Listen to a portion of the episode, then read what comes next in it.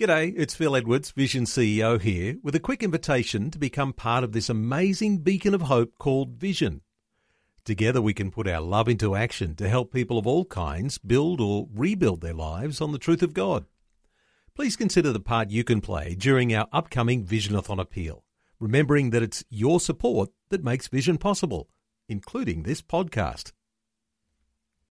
Vision Christian Radio is all about connecting faith to life. From inspiring stories about the struggles we all face, to helping you understand the issues going on in the world, to clear and understandable Bible teaching, all peppered with great Christian music, the latest news, and even a few laughs along the way. You're about to experience just a small part of what we do. For the full experience, tune into a Vision Christian Radio FM or AM station near you. Listen online at visionradio.org.au or, or download, download our free app.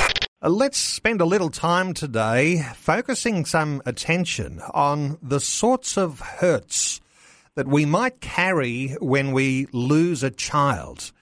A little later this year, there's a number of conferences and retreats that are being staged here in Australia with a special guest who's coming from the United States, who's gone through some real grief, having lost two children to a rare disorder called Zellweger's syndrome. Nancy Guthrie, who's the author of somewhere in the vicinity of 15 books, has been to Australia once before, but she's coming back to be a part of a number of retreats here in Australia and some of the things that she'll talk about and some of the Bible teaching that she'll bring will bring real light to real life where people have suffered grief and hurt over the issues that their families have faced. Nancy Guthrie from Nashville in the United States is joining us on the phone. Hello, Nancy. Welcome along to 2020. Oh, hello, Neil. I'm so glad to talk with you and so looking forward to being back in Australia later this year. Well, Nancy, I guess when you travel, and I suspect you travel a lot, and people are inviting you to speak, uh, you're quite renowned as an author. The sorts of topics that you write about are really where the rubber hits the road. And so when you come to Australia and you've been here before and you've spoken on these issues and you got the invitation back, so something must have went really well for you and uh, and so the well, invitation the was there. people were so kind to me, and I am really grateful that they have invited me back. Well, you're going to be sharing with audiences on some very, very deep topics, the sorts of pain that we might experience when losing a child. I wonder whether you can recount your experience so we've got a little context for what we're talking about if we discuss the idea of being healed from that pain. Yeah, certainly. Uh, my husband David and I live in Nashville, Tennessee, in the States. Um, we had a son uh, named Matt who was eight years old at the time I gave birth to a daughter. We named Hope, and when she was born, Neil, it was it was pretty obvious right off that not everything was right. Um, she was very lethargic. She didn't move much, didn't hold a temperature, didn't cry much. And our pediatrician said, you know, I'm going to have a geneticist come and take a look at her. Um, and that on her second day of life, a geneticist examined her and told us that he suspected she had this rare metabolic disorder called Zellweger syndrome. And we had never heard of that before, and most people we knew hadn't. Um, it's what it meant was that our daughter Hope was missing a tiny subcellular particle that you and I have in every cell of our bodies called peroxisomes. And these peroxisomes rid our cells of long chain fatty acids. And so the doctor explained that night that basically uh, these peroxisomes act like uh, the cell's trash man, and that there was nobody to take out the trash and that because of that, these toxins would build up in all of our cells and all of our systems, and that in fact a lot of damage had already been done to all of her major organs, especially her liver and her kidneys and her brain.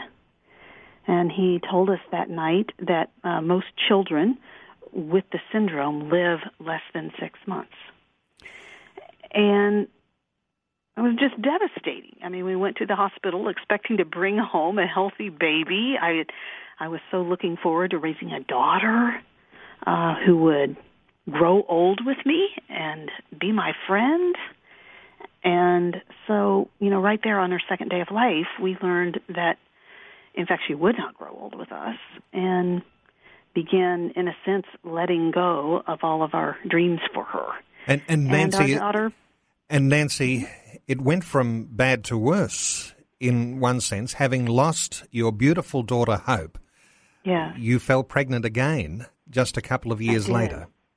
Yeah, to, to have a child with this syndrome means both parents must be carriers of with this recessive gene trait.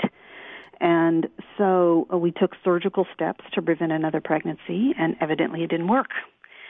And were then um, shocked and surprised to discover not only that I was pregnant, but yeah, that this child also had the fatal syndrome. Our, our daughter Hope had been with us uh, six months, 199 days.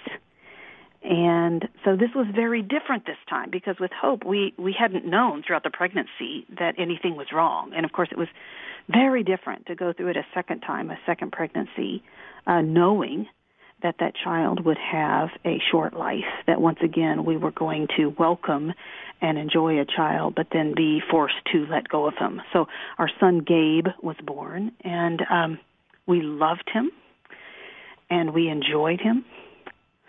Um, and then once again, we had to let go of him. And um, you know, I, I think I thought Neil that uh, in terms of grief, I, I, you know, with hope, I thought, okay, well, I've got this six months to enjoy her, and but also to kind of get a head start on my grief, and so maybe grief is not going to be that hard for me. Um, and it just didn't work out that way at all. I uh, grief for me, the only way I know how to describe it for me was like having this huge boulder on my chest like it was always pressing the life out of me, um, that I could hardly take a breath. And so, whereas right after Hope died, there was a sense in which I felt strengthened and made wise and enriched by her life, um, that feeling went away very quickly and, and left me with a great, deep, pervasive uh, sense of sadness. And Nancy, the same was true. For those of us who've never lost a child, it's difficult for us to fathom just how uh, the extent or the depth of that emotional grief can be. But you put your thoughts and your reflections on paper, and they're produced in the book called Holding On to Hope, a pathway of suffering to the heart of God. How important was it for you to be able to write about the things that you were going through, the grief that was emerging in your life?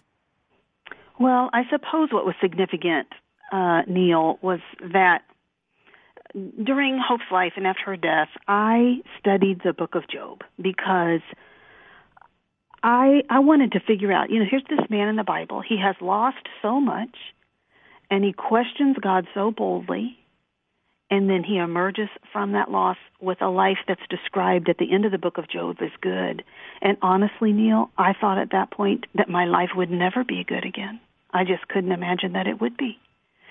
And so I went through the book of Job trying to figure out how does it happen? How does someone experience loss, question God, and emerge with from a with that from that with a life described as good? And so um, in the middle of that second pregnancy with Gabe, I, I think there was a sense in which I wrote it down because it was a way of solidifying those things that I had learned in my previous experience with Hope to prepare me to go through it a second time. Uh, writing it down was a sense of preaching these truths to myself, truths such as God is for me. He is not against me. He is in control of this. This has not happened outside of his control. He act really does cause all things to, to work together in my life for good and for the the very specific good that I would be conformed to the image of his son. So I think the writing of that book was the sense of was in a sense the preaching to myself to uh, take hold of those truths to prepare to for me to walk through it a second time. But you know, Neil, that book came out 13 years ago, and it's been published in nine languages around the world. I get letters from people all around the world, including over these many years, many from Australia, which has been a credible joy to me. I mean, it's pretty amazing. Long before I went to Australia, there was a sense in which a part of me went there through the pages of a book. And um, that people who were going through this devastating lo- loss of many kinds could read that book and, in a sense, feel some companionship with me because they too have hurt deeply and are trying to make some sense of it. And so I'm really grateful for the way that God has used that book over these many years. Well, I know that there will be some parents who've suffered the grief and loss that you're describing who might be interested to make it to some of the gatherings that you'll be addressing when you're here in Australia later this year. Now, a little bit of time to plan here because you'll be arriving in Australia in August, and from August 19th, there is a retreat for couples who've experienced some of these similar feelings of grief and loss with the loss of a child. That's at a place called Kulnura, north of Sydney. You're also going to be speaking at the One Love Conference in Sydney on August 27th and then up into Queensland on the 3rd of September uh, to address the Grow Women's Conference. Nancy, stay with us. We'll continue our conversation in just a few moments. We're talking with Nancy Guthrie and her book, Holding On to Hope, A Pathway of Suffering to the Heart of God. Back with more in just a few moments. We're back talking with author and speaker Nancy Guthrie, who's on her way to Australia in August this year. A little bit of time to plan to be part of some of the meetings and gatherings that she's going to be speaking at. A well known author, an author of 15 books, and the one we're talking about today deals with how to face grief and loss. Thoughts that she wrote down in her book called Holding On to Hope, a pathway of suffering to the heart of God. Nancy, not everyone listening to our conversation will have been through the grief of having lost a child, and I'm sure people's heartstrings are being tugged at hearing your story of having lost two children to that rare disorder called the Zellweger syndrome. But so many of us will know someone who has lost a child, and somehow or other there's this feeling of unknowing. What do I say? And sometimes mm-hmm. we fall guilty of avoiding conversations like that because we're we're just so uh, naive and don't understand. Yeah. How do you approach the idea of of speaking to those who've gone through this level of grief? It is awkward, isn't it? I, you know, I've, I've, I have found myself um, avoiding people who are going through something hard because I'm so afraid of saying the wrong thing. Uh, we don't want to be that person that they walk away and say, I can't believe she said that to me. And so a lot of times we take the easier route um, of, of saying nothing at all.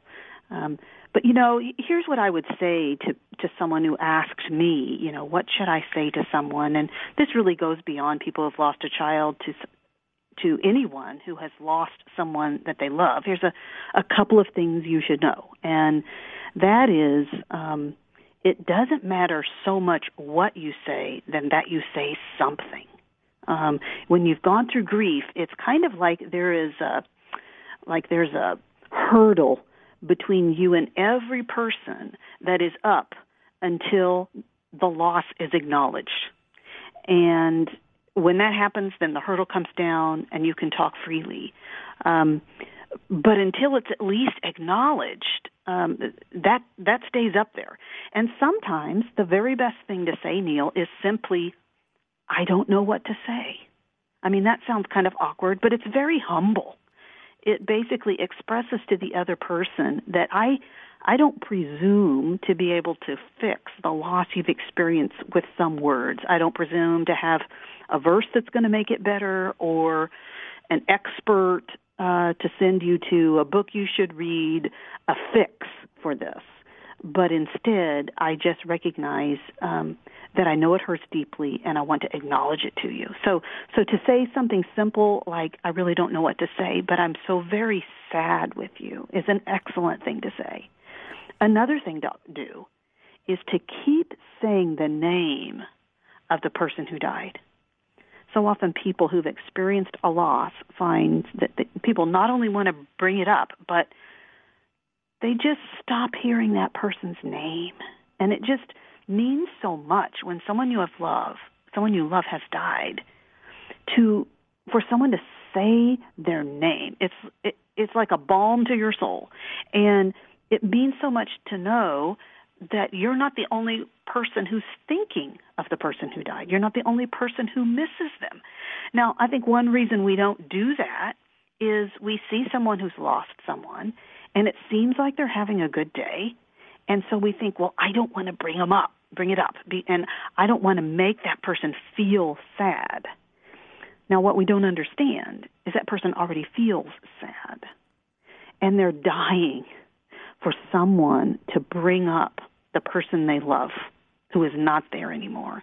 And yes, when we mention that person's name, when we say, oh, I miss that person or I thought about that person the other day, maybe they begin to weep a little bit and we think, oh no, now I've really blown it because I've made that person cry. But that's not it at all. What you've actually done is give that person some relief to release some of those tears that are already inside and the relief of getting to talk about that person that they love and miss.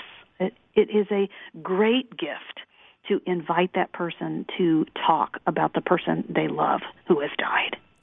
So we humble ourselves. We don't yes. pretend that we know all the answers. No. Do we get real wisdom from the book of Job, knowing that Job's friends lectured Job and tried to tell him uh, all of those good or bad things, depending on how you look at the sorts of things that they were sharing. But it didn't endear them to Job and didn't make Job feel better that his friends were lecturing him. Uh, there is a yeah. certain sense, and uh, you know, don't want to get to lose the the flow of uh, this conversation, but. Uh, when we tie the Bible into this, there's reality yeah. and authenticity in those stories we read in the Bible. Definitely.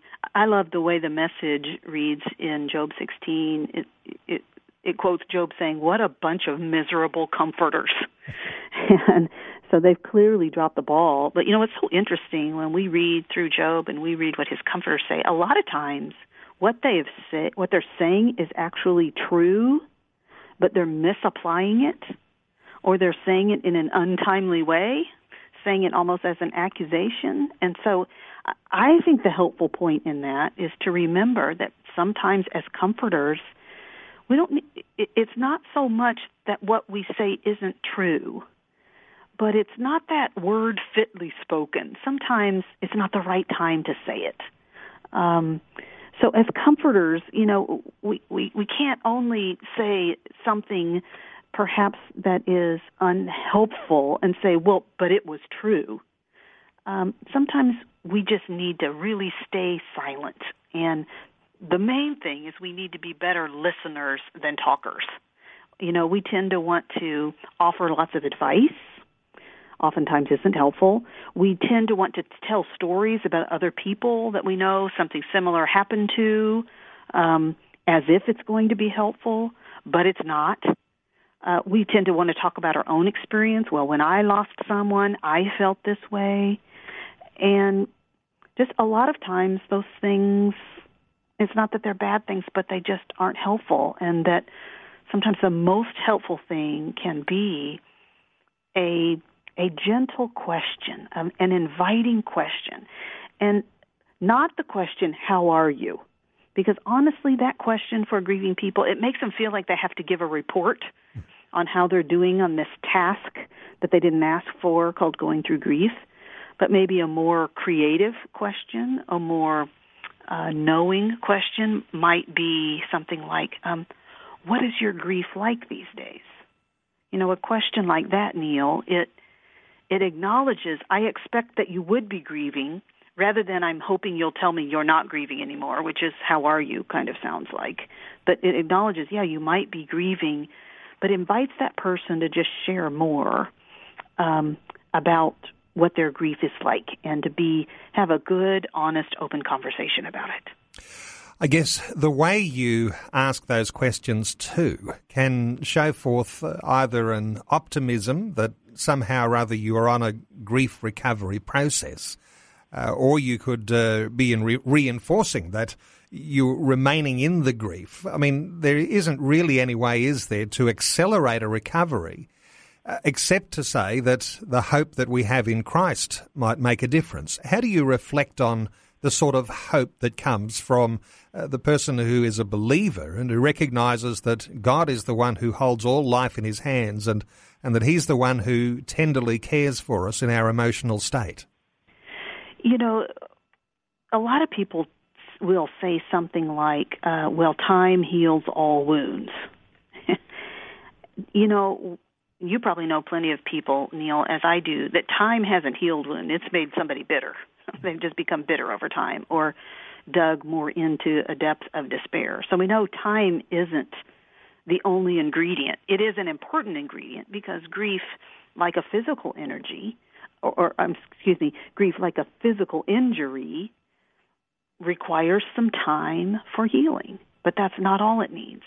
What it needs is time, but it also needs the truth. Because when we're in the midst of grief, we have so many thoughts going through our head, um, thoughts fueled by emotions, and our thoughts and our feelings lie to us. Um, and so we have to talk back to our own emotions with the truth of Scripture. And what do I mean by that? You know, some maybe our thoughts say to us, "I will never be happy again."